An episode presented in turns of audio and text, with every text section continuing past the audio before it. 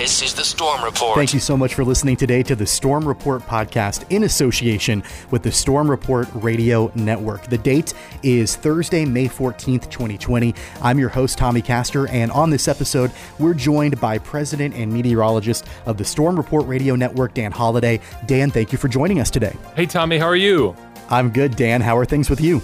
Uh, well, it's it's probably about to get busy, um, and and you know that's that's one of those things that happens. We have a lot of radio stations that we, um, you know, update and keep uh, informed and, and do severe weather coverage for across Kansas and Missouri, and that looks to be a hot spot today. But you know, yesterday didn't turn out to be as exciting, and, and you were out chasing, weren't you? Yeah, that's correct. We uh, we did not see anything uh, that was uh, of anything of note uh, yesterday. We ended up down in northern Oklahoma. It looked like there were some impressive storms uh, down in western Oklahoma and down in the Lubbock, Texas area that that uh, produced some really large hail and some damaging winds and some really impressive shelf clouds. I saw saw in the morning some really impressive pictures. But no, we we went out northern Oklahoma, did not see anything and turned around and came back home.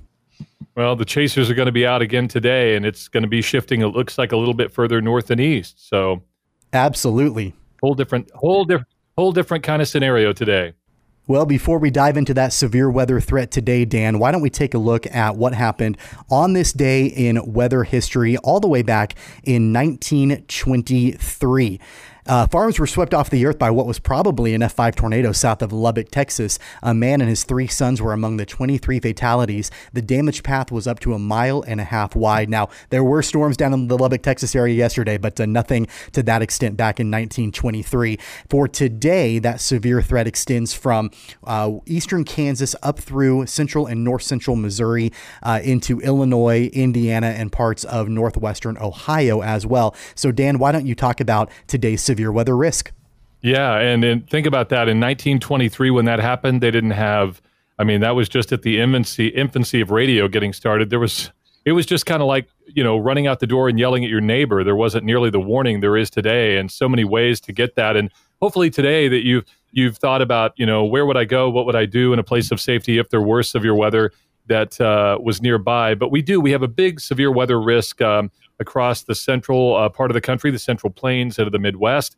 And specifically, I think we're most concerned about eastern Kansas and then uh, parts of, uh, I would say, parts of central and northern Missouri into western and central Illinois. That's where we have a higher risk of a tornado uh, spinning up um, with any of these storms that do form this afternoon. That puts Kansas City in the area, also Peoria, Illinois, and folks just north of St. Louis, and even Kirksville, Missouri, is going to be right on the edge of that.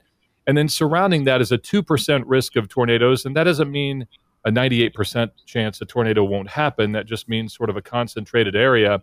And that really covers Wichita, Topeka, folks uh, in Pittsburg, Kansas, and then the Lake of the Ozarks, and stretches all the way into western uh, Ohio up near uh, the, the lakes, the Great Lakes. So pretty big area in terms of uh, the potential of tornadoes today. But we think what we'll see more than anything is some large hail and damaging winds with these storms. It, it looks like on some of the the uh, the HRRR models, uh, the storms want to form up uh, maybe in southwestern Missouri today, and then they sort of uh, begin developing along and near the warm front in uh, northeastern Kansas, and then spread into northern Missouri and parts of Illinois and Indiana. So it will be interesting to see how it evolves as we talked about, Tommy, you know, Kansas has not seen a tornado uh, so far in uh, in 2020. So, um, with the, the, many weird things that are already going on this year, uh, will today be the day? I guess we'll have to wait and see. Yeah, absolutely. Well, Dan, one of the questions that I have for you today is uh, about, uh, as a meteorologist, something that I know a lot of people talk about, and you and I discussed this prior to going on air today. That uh, you know, I walked outside today and it just felt like a severe weather day here in Wichita, warm and muggy, breezy conditions. Uh, I know you mentioned that too up in the Kansas City area as well. Is there science behind that? If somebody walked outside and said they feel like it's a severe weather day, uh, is that legitimate, or is that just something that in their minds they they want to believe it's going to be a severe weather day. No, it makes a great sense. And uh, yeah, I think it has a lot to do with it, just for the fact that, you know, when it's warm and humid outside, that um, that's the gasoline that uh, severe thunderstorms feed off of. And if you don't have that, if it's colder and drier air, oftentimes, you know, you're really kind of out of the woods. But uh, it is just one ingredient. And so when it, it has that warm and muggy feeling, It doesn't always mean severe weather, but it certainly is reminiscent because you think back to when there were big storms and tornadoes. And, and typically, every time those have happened in your mind, you're going, I remember how warm and humid it was that day. I remember the south winds that were really gusty. And then that kind of triggers that thought that maybe it could happen again. So, where you have that moisture in place, that's one of the ingredients. There's a number of things. The the uh, wind shear plays a big role in the in, in, tornadoes, and it's somewhat marginal today, but certainly not out of the woods for for something like that to happen. So let's talk a little bit about the timing of this severe weather event today, Dan. So we're recording this around lunchtime on Thursday, May 14th. Uh, what are we looking at as far as uh, a timeline for folks in the affected area?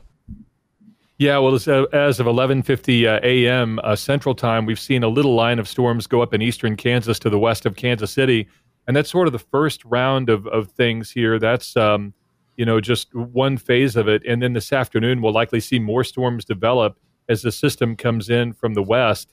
Um, so I would say mid to late afternoon, we'll really start to th- see things pop. And then uh, later on, as we go into six, seven o'clock this evening, prime time for severe weather, we'll see more storms form in and around Topeka, Kansas City, and then uh, sort of move southward. And then I think later on tonight, it becomes, you know, we'll probably have some hail and uh, strong winds, but really it becomes a flash flooding threat and that's one of the reasons that uh, you know extreme eastern Kansas, southeastern, south central Kansas, and portions of southwestern Missouri in and around um, Lake of the Ozarks and points south into northwestern Arkansas have been put in this flash flood watch because we're going to get some heavy rain, and that's not only going to continue overnight, but also off and on into Friday and Saturday as well. Well, Dan, obviously that severe weather threat is there, as is the flash flooding risk as we get into the next 24 hours. What does that flash flood risk look like?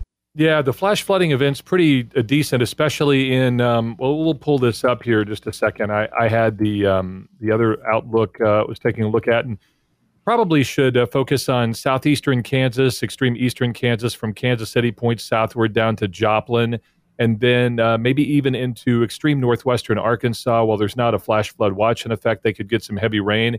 It goes on through, I would say, Versailles, Eldon, uh, central Missouri, even Columbia then on up into um, Memphis, Missouri, and then uh, down into, well, actually, Dubuque, Iowa is going to be in this as well, and uh, Western Illinois. So those areas all under a flash flood watch.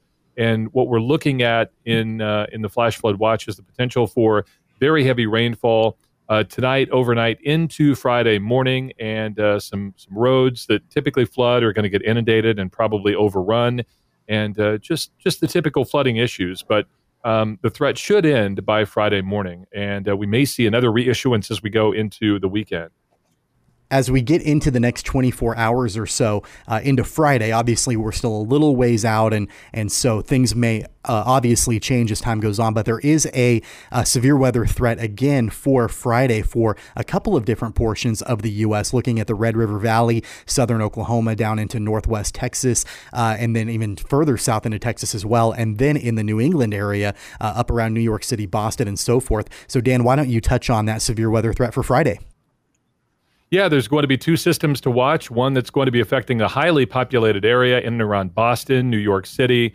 Um, that's the last thing they need is severe weather right now. Is is uh, is upside down as things have been there, and really that's going to cover much of eastern Pennsylvania as well too, into southern Rhode Island and Vermont, and uh, even Philadelphia is going to be in that uh, risk as well too. So something to keep an eye on for folks there. If you live in northeastern Colorado, on the front range of the Rockies, you could have some hail and strong wind gust.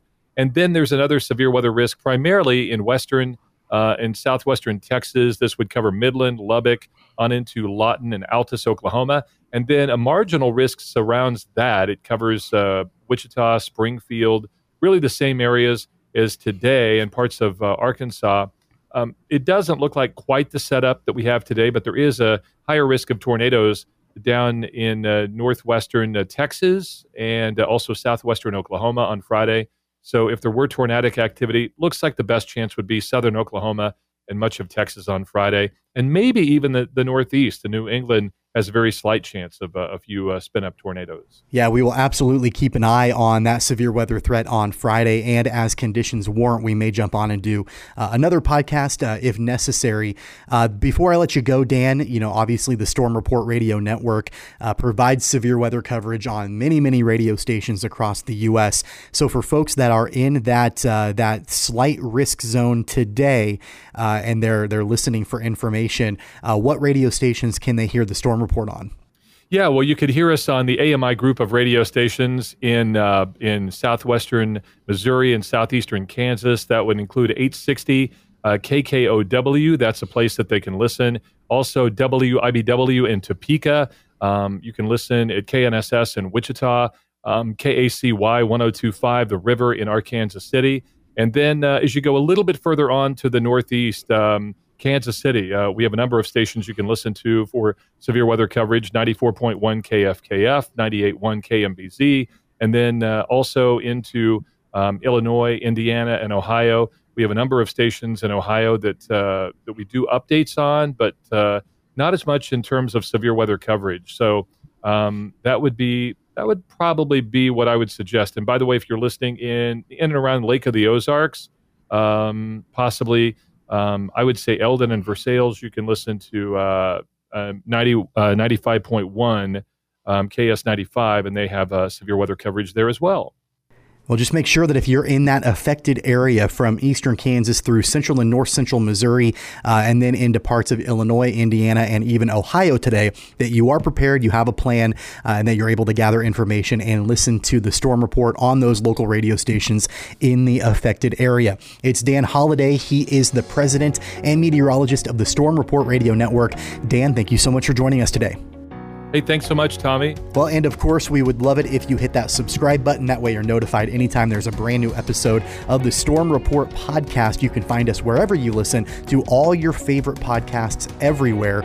Uh, basically, all the major platforms like iTunes, Google Play, Spotify, iHeartRadio, and more. Just make sure that you search for the Storm Report. You can find us there. You can also find us online at thestormreport.com. Follow us on Facebook at the Storm Report Radio Network and on Twitter at the Storm Report. Until next time, I'm your host, Tommy Castor. You've been listening to the Storm Report Podcast.